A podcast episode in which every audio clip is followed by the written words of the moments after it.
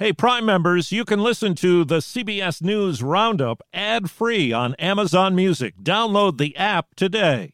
This spring, if you'd rather spend time enjoying your lawn instead of trying to keep it alive, there's good news. TruGreen is the easiest and most affordable way to get a beautiful lawn. All you have to do is water and mow, and they'll do the rest. Weed control, fertilization, aeration, and even some things you might not even think of. They'll do all of it, while you can do literally anything else. With TruGreen, you could have your lawn looking as good as a putting green. That's not hyperbole. TruGreen is the official lawn care treatment provider of the P G A Tour. TruGreen offers a satisfaction guarantee, and they have a verified best price promise, which guarantees you the lowest price with no compromise on quality. You do you. Let TruGreen do your lawn care. Visit True Green dot com to get the best lawn at the best price with the best people guaranteed. twenty twenty, finally history. The pandemic rolls into twenty twenty-one. It's just utter chaos. Pharmacist arrested for destroying vaccine. We're really not able to make any judgments on motive at this time. Good morning. I'm Deborah Rodriguez with the C B S World News Roundup. twenty twenty is finally in the history books, and most people won't miss it. Correspondent Steve Futterman was up to watch the first COVID-era ball drop. The new year began as it usually does in Times Square. It may have sounded normal, but something was missing. The hundreds of thousands of people that normally show up. To see it as like a ghost town is definitely odd. This man in New Orleans was glad to see the year end. Goodbye, twenty twenty. Nobody liked you anyways. And so was this woman in San Francisco. I think we'd like to say goodbye to not being able to see family and friends. And here in L A overnight, police were on patrol on the lookout for large New Year's parties. Fireworks went off near but not over the Las Vegas Strip to discourage people from crowding the streets. Tens of thousands ignored Governor Sisolak's plea and jammed in anyway. President-elect Biden has encouraging words as the pandemic ramps up into twenty twenty-one. We're going to get through this. Brighter days are coming. But they're not here yet. There were another three thousand seven hundred deaths in the U S yesterday, bringing the pandemic total to three hundred forty-five thousand. In Los Angeles, one of every five COVID tests is coming back positive. Charlotte Guevara is a nurse at Cedars-Sinai. We are admitting patients faster than we discharge them. In this battle, we are so outnumbered. Correspondent Carter Evans. Hospitalizations are on track to double in January. How can L A hospitals handle twice as many patients? The simple answer is we can't. Los Angeles Mayor Eric Garcetti put it in blunt terms. People will die in the hallways of our hospitals. Our behavior will dictate whether people live or die as much as any actions a hospital takes. Police in Wisconsin have made an arrest after about five hundred seventy doses of Moderna vaccine were taken out of a hospital refrigerator and left out overnight. W D J T T V's Brendan Cullerton. The former pharmacist now faces three different felony charges. Police say he knew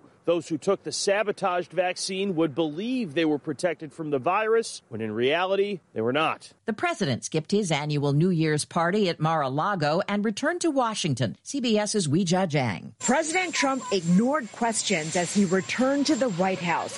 Minutes later, he posted a video on Twitter touting Operation Warp Speed. They'll be talking about this great, great thing that we did with the vaccines. But the president did not address how slow the rollout is. Fewer than three million Americans have received a shot. Mister Trump could get hit with the first congressional override of his presidency. As early as today, the Senate is expected to take up his rejection of the National Defense Authorization Act to fund the military and rename bases that honor Confederate military leaders. Vice President Pence has asked a federal judge to reject a lawsuit by a group of Republicans who want to give him the power to overturn Joe Biden's electoral vote victory. Georgia Senators David Perdue and Kelly Loeffler are hoping to translate President Trump's support into runoff victories next week. Overtime's happening here in Georgia for the entire country. We have to hold the line here against socialism. Senator Perdue is campaigning virtually. He's in quarantine after he was exposed to COVID nineteen. Either lawmaker needs to win for Republicans to retain control of the Senate. And overseas, Brits are European no more. Four and a half years after this news bulletin, the British people have spoken, and the answer is We're out. Brexit is finally upon us. A one-year transition period ended last night. Britain is now free of the last of the rights and obligations that came with E U membership. The U K has regained control of its immigration policy and its laws, but its people have lost the automatic right to live, learn, travel, and trade in twenty-seven European countries. Vicky Barker, C B S News, London. Police in Minneapolis have released body cam video of the city's first fatal police shooting since George Floyd's death in May. Mayor Jacob Fry says the city is trying to be as transparent as possible. I'm hopeful the commitments to get this body camera footage out within twenty-four hours fills at least part of that ideal and will elevate this truth uh, and honesty amid uh, what is undoubtedly a tragedy. The footage shows officers blocking a driver from leaving the parking lot of a gas station, then ordering him to put his hands up as he raises something to his car window. A series of gunshots follows. The medical examiner's office says twenty-three-year-old Dalal Id, who's black, died of multiple gunshot wounds.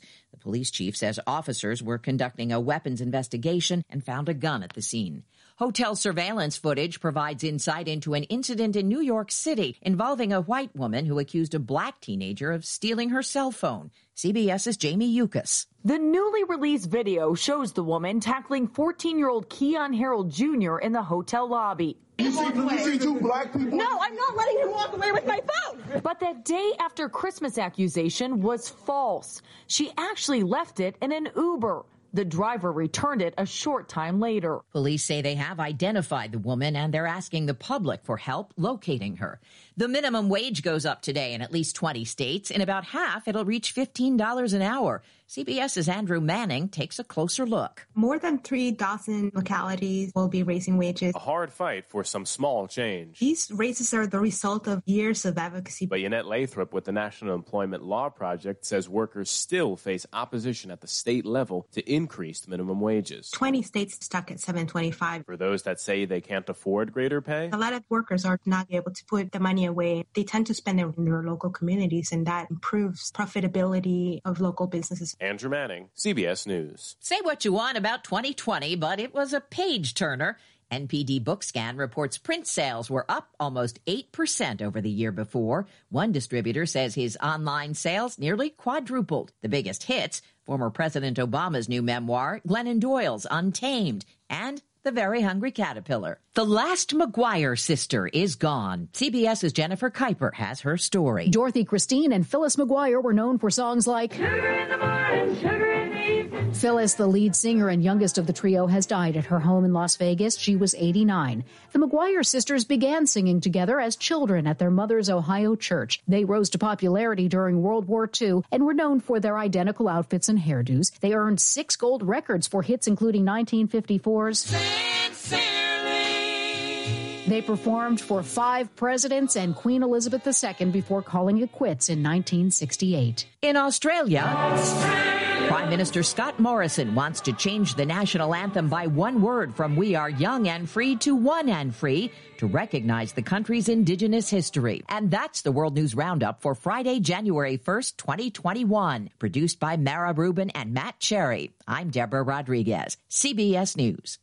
If you like C B S News Roundup, you can listen early and ad-free right now by joining Wondery Plus in the Wondery app or on Apple Podcasts. Prime members can listen ad-free on Amazon Music. Before you go, tell us about yourself by filling out a short survey at wondery dot com slash survey. For more than two centuries, the White House has been the stage for some of the most dramatic scenes in American history. Inspired by the hit podcast American History Tellers, Wondery and William Morrow present the new book, The Hidden History of the White House. Each chapter will bring you inside the fierce power struggles, the world-altering decisions, and shocking scandals that have shaped our nation. You'll be there when the very foundations of the White House are laid in seventeen ninety-two, and you'll watch as the British burn it down in eighteen fourteen. Then you'll hear the intimate conversations between F D R and Winston Churchill as they make plans to defeat Nazi forces in nineteen forty-one. And you'll be in the Situation Room when President Barack Obama approves the raid to bring down the most infamous terrorist in American history. Pre-order The Hidden History of the White House now in hardcover or digital editions wherever you get your books. Catch every episode of sixty minutes, America's most watched news magazine show, as a podcast. Hear in-depth investigations across politics, news, and entertainment on your schedule. Listen to sixty minutes ad-free on Wondery Plus.